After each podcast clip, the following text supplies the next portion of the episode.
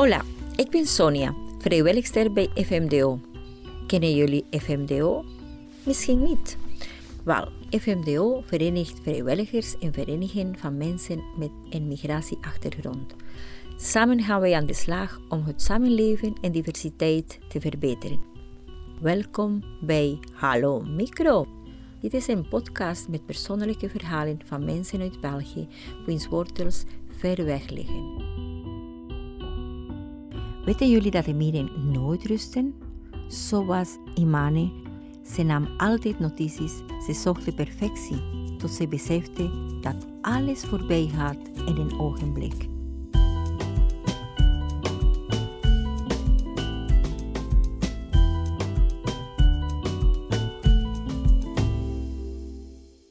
Ik ben Imane Karoumi, ik ben zeventien jaar. Um, ik ben geboren in Mechelen. En toen dat ik in um, anderhalf jaar werd, um, zijn we dan verhuisd naar Deurne-Zuid, Borgerhout. Heel dicht uh, waar dat Bart De Wever woont, dicht bij de Colruyt. Um, een heel toffe buurt eigenlijk. Nu, mijn passie was schrijven. Maar, en ik overdrijf niet, mijn passie was echt schrijven. En ook, um, ik weet nog, toen ik tien jaar was, had ik kleine gedichtjes over vuur en over water. En ik heb ze dan ook um, uh, kunnen voorstellen in de klas enzovoort. Um, En dat heeft mij ook echt veel, dat heeft heel veel sporen nagelaten in mij, dat ik al op zo'n jonge leeftijd um, literaire orgasmes had. Ik, ik beschrijf het zo. Oké. Okay, um, um, ik was een heel vroege puber. Al um, toen dat ik negen jaar was, was ik, tussen aanhalingstekens, volledig volwassen. Dus um, ik dacht ook veel verder dan mijn leeftijdsgenootjes. Um, ik was ook een heel vroom meisje. En ik besef dat nu pas. Ik, ik, um, ik kon nog geen Arabisch lezen, dus ik las dan Nederlandse transcripties van, uh, van de Koran. En um, ik verrichtte zoveel smeekbedes. Uh, dat ik gewoon even in mijn bed, uh, voordat ik ga slapen, um, aan hem vraag dat, ik, uh, dat hij mij toelaat om te bereiken wat ik wil bereiken. Um, ik ga heel abrupt naar een ander onderwerp. Ik heb ook een mapje. Een... Um, Ik had vroeger een mapje, nu ook een mapje. Vroeger was dat een, een zwart mapje met flapjes, die je zo met flapjes kunt dichtdoen. Um, en daar ook naar... Um, ik weet niet of dat je dat kent, oude kleerkasten. Iedereen kent, uh, ja, iedereen kent die geur wel. Um, maar dat was voor mij de bron van voldoening. Alles wat ik wou bereiken, stond daar gestructureerd ingeschreven. Um, Omdat ik geen jeugd heb gehad. Ik, uh, het enige wat ik deed, het enige wat ik kon doen, was mij laten inenten door uh, angst, door biberatie en door trauma. Uh, zonnelandjes en zonnestraaltjes invullen. Kennen jullie dat? Dat, zijn van die, um, dat is van de katholieke school. Hè? Zo, um, tijdschriftjes met kruiswoordraadsels en verhalen en knutselopdrachten en zo. Ik was daar zo gepassioneerd over. Um, Gedichten neerschrijven en vooral nadenken. Ik dacht heel veel na. Um, en dat waren zo de enige vier dingen dat ik die elf jaar heb uh, gedaan. Intensief. Um, in die ene slaapkamer die we in Antwerpen hadden. Derde verdiep was een blauw gebouw. En uh, ja... Ik ga weer een hele grote sprong maken. Toen dat ik twaalf of elf, uh, nee, ik was twaalf, dertien jaar oud, besloot mijn vader dat we naar Kortrijk gaan verhuizen. honderd kilometer ver van Antwerpen verwijderd. Iedereen was in shock, ik was ook in shock. Um, maar als mensen mij vragen waarom dat ik in Kortrijk ben beland, dan zeg ik altijd: God heeft het gewild. En meer zeg ik niet. Um, en drie maanden nadat ik... Um, mij heb genesteld in Kortrijk, heb ik de Wonderen Pluim gewonnen. De Wonderen Pluim twintig dertien, ik ben daar heel trots over. Um, dat is dus een schrijfwedstrijd voor leerlingen in, de basisonderwijs, in het basisonderwijs. En um, ik was dus de winnares van de zesde leerjaar. En we hadden de winnares van het eerste, tweede en ik was de winnares van de zesde leerjaar. En ik had één nood, ik had één doel en dat was mijn literaire sporen die ik in Antwerpen heb achtergelaten, achtergelaten ze in Kortrijk te vinden. En dat had een heel grote plaats in mijn mapje eigenlijk. Um, Omdat ik toen in Antwerpen en ook een beetje in Kortrijk niets in het heden kon doen, moest ik mijn, mijn plannen, mijn overambitieuze plannen wel opsparen voor uh, in de toekomst. Vandaar dat ik uh, als kleinkind iets te toekomstgericht was en niet per se echt leefde in, uh, in het nu. Um, ik was ook altijd heel erg geraakt door maatschappelijke kwesties, omdat ik heel veel getuige ben geweest, vooral in Antwerpen en, en toen ik in Kortrijk... Uh, toen ik naar Kortrijk ging ook, getuige geweest van um, maatschappelijke mislukkingen. Ik noem het zo. En ik voelde mij als kleine moslima een beetje van de derde generatie verplicht om, om die kloof tussen wij en zij te verkorten door ratio te gebruiken, door gewoon na te denken. Um, mama is hier geboren, mama is ook geboren in Mechelen. Um, zij komt uit een gezin um, van de jaren zeventig... Dus een van de eerste Marokkaanse gezinnen in België. Ik ben hier geboren, mijn Berbers sukt. Als ik naar Marokko ga, kan ik niet communiceren. Maar ik vind het wel een hele mooie taal. Um, Nederlands vind ik ook een hele mooie taal. En natuurlijk raakt het me dat ik als klein meisje zo, mij zoveel bezig hield met maatschappelijke kwesties. Terwijl dat, dat eigenlijk niet, niet moest als kleinkind. Omdat ik die spanningen tussen die groepen zo hard voelde. Um, Nu, omdat ik, uh, toen dat ik negen jaar was, ook volledig volwassen werd, heb ik mezelf ook een beetje verplicht om, uh, om um, de stap te nemen om mijn hoofddoek aan te doen. Dan heb ik het ook, uh, dan heb ik ook uh, intensief um, gedaan. Um, en ik ging gewoon verder met mijn zoektocht naar antwoorden. Heel vaag, maar ik was gewoon op zoek naar antwoorden. Ik had een neiging in mij om, om antwoorden te gaan zoeken. En jaren gingen voorbij. En... Um, Toen zat ik ineens in een vergaderzaal bij de R I S. Raad Intercultureel Samenleven in Kortrijk. En ik was veertien ongeveer, tussen de twintigers en dertigers. Um, en het feit dat ik daar in een vergaderzaal zat en mij, mee, en mij bezig kon houden met maatschappelijke kwesties en een beetje uh, van Kortrijk kon proeven, was zo'n bevrediging voor mij. En... Um, Ik ben al zo verder gegaan. Ik ben gaan aankloppen bij organisaties, bij verenigingen. Um, ik zit dit in het Lettertype Collectief van Kortrijk. Dat is een, een, een groepje getalenteerde mensen die gewoon hun passie volgen en uh, iemand begeleidt die mensen dan naar hun doel. Um, ik heb ook meegedaan aan Memento, Woordfestival, um, een maand geleden. Um, ik zit ook in de jeugdraad van Kortrijk, maar ik ga er niet meer veel naartoe.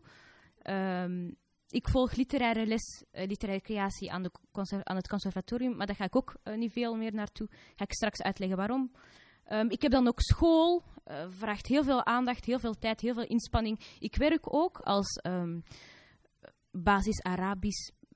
Het is meer, ik uh, leer het alfabet aan aan kleine kinderen op een heel speelse manier. Dus je moet die kinderen blijven entertainen, want dan komen, ze, hebben vijf, uh, ze zijn vijf dagen naar school gegaan, dus je moet ze in het weekend wel een beetje kunnen entertainen. Dat vergt ook veel uh, inspanning. Ik heb ook ver- privéverantwoordelijkheden thuis en vooral mijn eigen verwachtingen. En, um, dus mijn verwachtingen stonden dan opgesomd in mijn mapje. En um, twee jaar geleden begonnen mijn agenda's overvol te geraken. Mijn, um, mijn mapje begon serieuzer, groter te worden. En um, mijn verwachting heb ik zodanig uitgedokterd dat ik um, mij ermee bezig kon houden totdat ik, er, totdat ik net niet meer kon. Dus als je constant, als je constant bezig bent, totdat je net niet meer, kon, eh, totdat je net niet meer kunt, dan, um, dan kun je op een bepaald moment gewoon niet meer. Um, ontspanning werd voor mij tijdverspilling. Als ik twee uur in het park um, zit, dan weet ik dat ik straks twee uur minder ga kunnen slapen. Dan weet ik dat ik de volgende dag moe ga zijn. Dus ontspanning begon een bijzaak te worden. Ik werd planning verslaafd. Alles moest gepland worden, alles moest geregistreerd worden. Ik werd voldoening verslaafd. Als ik, als ik een dag de taken die ik in mijn agenda heb kunnen schrijven, helemaal heb kunnen afgewerkt, dan was dat een ongelooflijk gevoel en ik kan dat echt niet beschrijven. Ik was vooral een control freak. En niet dat ik alles onder controle wil houden, maar mijn vooruitgang moest geregistreerd worden, moest opgeschreven worden, moest opgevolgd worden. Um, Vijf uur slapen per dag werd vanzelfsprekend. Ik werd constant vermoeid, maar natuurlijk hoort iedereen zeggen, ah, ik ben moe vandaag, oh, ik heb... maar dan denkt jij, dat is vanzelfs... Allee, dat is normaal, gewoon even door blijven doen. Ik begon meer te eten, maar echt veel te eten. Um, ik ben echt een vleeseter. Ik had al sinds dat ik heel klein was heel veel vlees. Ik hou van vlees. Dus ik, um, ik heb in die twee jaar enorm veel vlees gegeten. Um, mijn schouders werden gespanner. En um, ik doe dat heel vaak. En ik schaam me daar ook heel vaak uh, over. Dat ik zo met mijn nek draai en zo'n beetje aan het spelen ben met mijn rug. Omdat mijn schouders maar niet kunnen ontspannen. Ik ben supergevoelig voor lawaai. Mijn ouders uh, zeggen vaak tegen mij dat ik, uh, dat ik gewoon moet genieten van mijn jeugd. Dus normaal, ik zeg altijd tegen mijn, uh, tegen mijn broers en zus dat ze stil moeten zijn. En dat de buren gaan klagen, bla bla bla, zo van die dingen. Um, en daarom zonderde ik mij graag af. En mijn papa heeft dat echt niet graag. Ik doe graag de deur van mijn kamer dicht, op slot. Uh, mijn gordijn toe. En dan besteed ik gewoon tijd met mezelf. En ik had één probleem die ik vroeger ook had, en dat was piekeren. Maar dat was in die twee jaar erger geworden. Piekeren doet je niet vanzelf, hè. Die gedachten komen gewoon binnenstormen. En je kunt ze niet negeren. Je lichaam heeft de drang om, om een antwoord op te vinden. Ik begon te mediteren.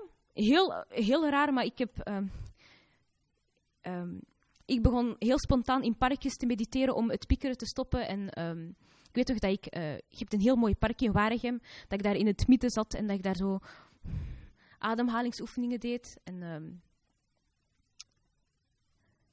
tuurlijk hielp het niet.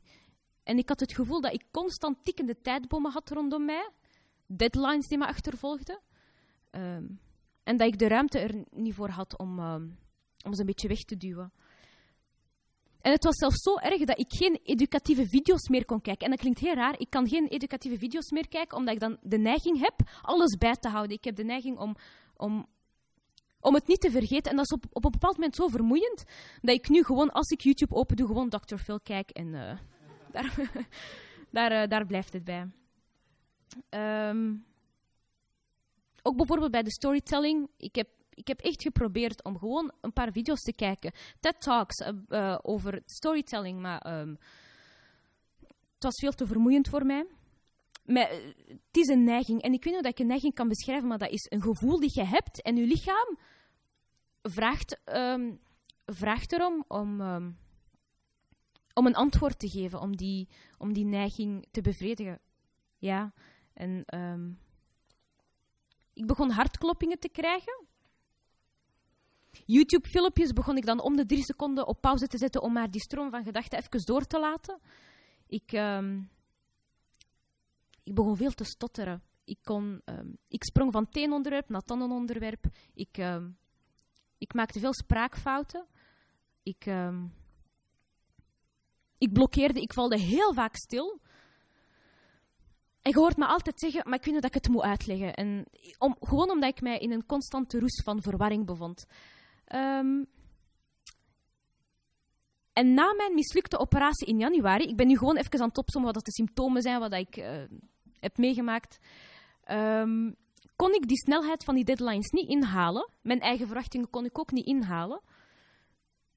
Dus alles begon zich op te stapelen. En alles begon erger te worden. En um, ik werd onzekerder. En mijn neiging om alles bij te houden werd groter. En ineens... Maandag begin februari werd ik uh, wakker gemaakt door mijn wekker. En um, ik had koude voeten. Ik zweette kapot hard. Ik had zakjes onder mijn ogen. Oeps, ik had, een zak, ik had zakjes onder mijn ogen. Um, omdat ik de dag ervoor een, een spontane huil bij had. Um, en mijn lichaam en mijn hoofd zeiden stop. En ik dacht, het is een meltdown, dat is normaal, ik heb dat al eerder gehad. Ik ga gewoon even naar het park, ik ga een beetje spijbelen. Ik deed dat heel vaak. Um, om mijn werk in te halen in de bieb. Dus ik spijbelde om in de, om in de bieb mijn werk in te halen. Uh, mijn ouders wisten natuurlijk ook van niks, anders werden ze overbezorgd. Maar dat was, dat was geen gewone meltdown. En, uh, ik weet niet dat ik het kan beschrijven, maar Dat was echt alsof ik die maandag honderdvijftig kilo aankwam. En mijn, mijn hoofd, mijn geheugen werd gewoon naar een achtergrond geduwd. Een week ging voorbij, ik had een week gespijbeld. En ik kreeg dan weer een paniekaanval, iets wat ik al vaker had gekregen.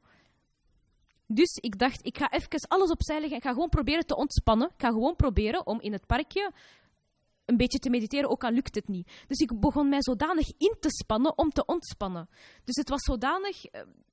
Het, het klinkt heel ironisch, maar het was wel echt zo. Ik begon me echt in te spannen om te ontspannen. En als, ge, als ik er nu aan denk, weet ik dat het heel ongezond was. Um, ik kon geen boek lezen.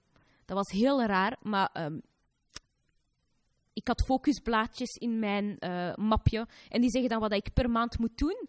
En um, een van die dingen was inderdaad een, een, een filosofisch boek lezen en daar dan een analyse van maken. Maar ik kon er niks van inkrijgen. En uh, mijn ogen, ik weet niet hoe dat ik het kan beschrijven, maar mijn ogen werden zo zwaar. Mijn ogen waren zo zwaar dat ik precies voelde dat ze zich volledig overgaven aan de zwaartekracht. Dus ik kon ze niet meer open doen en ik deed dan vaak mijn bril af, om dan, omdat mijn slapen ook um, heel veel pijn deden. Dus ik heb twee weken gespijbeld. On, mijn ouders hebben het niet gemerkt. Um, ik heb ze kunnen overtuigen dat ze het berichtje van school um, gewoon konden negeren, want dat was een misverstand. Um, ik heb twee weken mijn haren niet gekamd. Uh, ik had twee weken niet gedoucht. Ik, uh, ik werd heel onzeker. En niet de onzekerheid van, oh, ik vind mezelf te dik of zoiets, maar gewoon, ik vond mij zo lelijk en heel incompetent. Um, wat ik nooit zag aankomen. En mijn schouders en mijn nek waren zo gespannen dat ik, maar, dat ik begon te slaan en te knijpen om ze een beetje te, te ontspannen. En dat duurde dan vijf seconden, maar dan kwam die gespannenheid dan weer terug. Um, ik besloot dan om naar een koffiehuis te gaan, om daar een beetje te genieten van de koffie. Maar natuurlijk, je wordt dan omringd door stilte, super ongemakkelijk. Je voelt je dan verplicht om te ontspannen, dus dan begint je jezelf in te spannen om te ontspannen. En dan kom je thuis in je verwaarloosde kamer. Je hebt twee weken niet gedoucht. Je hebt ook geen tijd om te douchen. Je hebt geen energie om te douchen. Je snor zit daar twee maanden ongewakst. Um. En wat dan mijn papa had opgemerkt, en hij keek mij heel diep in de ogen aan, dat weet ik nog, is dat ik veel stil viel. Ik weet niet of ik het kan uitleggen, maar mijn hersenen schakelden zich soms letterlijk gewoon uit. Ik viel stil. Ik ga een voorbeeld geven van mijn vergeetachtigheid. Wat dat echt drie uh, dagen geleden is gebeurd. Mijn mama heeft besloten om naar het parkje te gaan. Het was een keer mooi weer. Um, ze heeft snel gezegd, iemand controleer snel het gas eens. Ik heb het denk ik aangelaten, ga snel. Dus ik ben dan naar de bergkamer gelopen. Vijf minuten later kwam ik er weer uit en dan ging ik naar mijn kamer. En dan hoor ik mijn papa twee minuten later. Imane, kom naar beneden. Mama heeft toch gezegd het gas, uh, het gas uit te doen. Maar dat was, het zoveel, dat was de zoveelste keer dat ik iets vergat. En dan stond ik even stil en dan zei mijn papa... Wat heb jij die vijf minuten in die bergkamer gedaan? Ik weet dat niet. Ook vandaag... Ik was aan het wachten voor, uh, op de bus uh, die mij dan zou voeren naar uh, het station Kortrijk. Ik voelde... Ah ja, ik had mijn busje pas niet bij, want ik woon uh, recht tegenover een, een bushalte. Dus ik klopte snel op de deur. Ik ging naar boven, naar mijn kamer. Um, ik wist nog dat mijn portemonnee op mijn bureau lag... Dan ging ik naar mijn kamer, ik kwam dan weer beneden. De bus kwam er, dus ik liep dan snel. En ik krabbelde zo'n beetje in mijn tas en ik had mijn busje pas niet bij.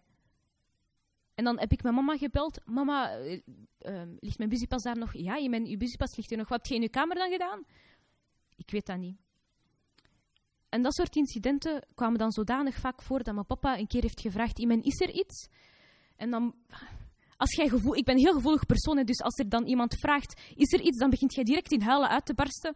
Um, mama en papa gaf gelukkig ook de ruimte om, um, om mij alleen te laten.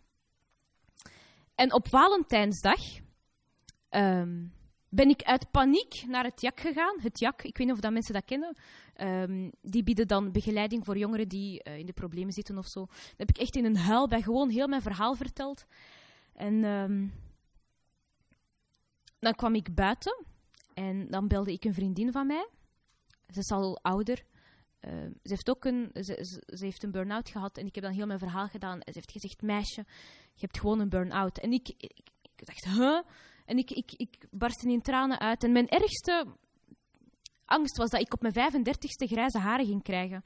En um, zij, heeft dit, zij heeft gezegd, na het luisteren van mijn verhaal, dat zij, um, dat zij heeft opgemerkt dat het zo diep geworteld zit.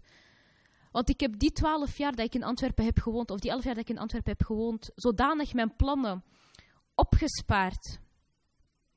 Ik werd zodanig planning verslaafd dat ik het niet meer kon loslaten. Um, ik werd ellendig, ik werd boos op mezelf. En ik probeerde gewoon die jaren, mijn hele levensjaren, even te overlopen wat er allemaal was gebeurd. Maar ik kwam dan gewoon um, tot de conclusie dat ik het product ben van de eenentwintigste eeuw. Um, ik heb een Sudoku-boekje gekocht. En ik hoop dat dat mij... Dat helpt wel zo even, dat ik mij um, daarin kan, uh, op kan focussen. Um, en vooral, de Ramadan komt eraan. Is een maand van bezinning, van stilte, van rust en vooral van, um, van productiviteit. En um, ik heb die planning al gemaakt. um, En mijn, mijn nummer één prioriteit is dat ik mij zal afzonderen van valse en ongezonde vanzelfsprekendheden. En dat ik mij vooral zal terugkeren naar, uh, naar God, die ik al heel lang heb vergeten. Omdat ik te veel in het wereldse bezig ben. En um, een, een weekje geleden had ik dan een gedichtje gelezen van Vondel. En ik ga ook zo afsluiten. Kinderlijk heet het. En het laatste zinnetje heeft mij zo hard geraakt dat ik... Um, Dat, dat ik mezelf een beetje heb verplicht om die rust te gaan zoeken. En dat laatste zinnetje luidt... luidt eeuwigheid gaat voor ogenblik. Dankjewel.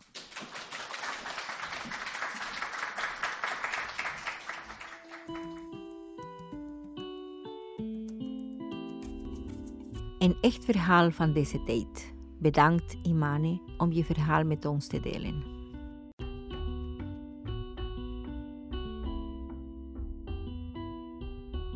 Deze podcast is het resultaat van het project Hallo Micro. We werkten hiervoor samen met Relaas, V R T Sandbox, de Luisterpuntbibliotheek en Radio één, met de steun van de Vlaamse overheid. Gracias aan alle vrijwilligers en iedereen die meewerkte aan dit project. En niet te vergeten onze Niumo die de muziek voor onze podcast maakte.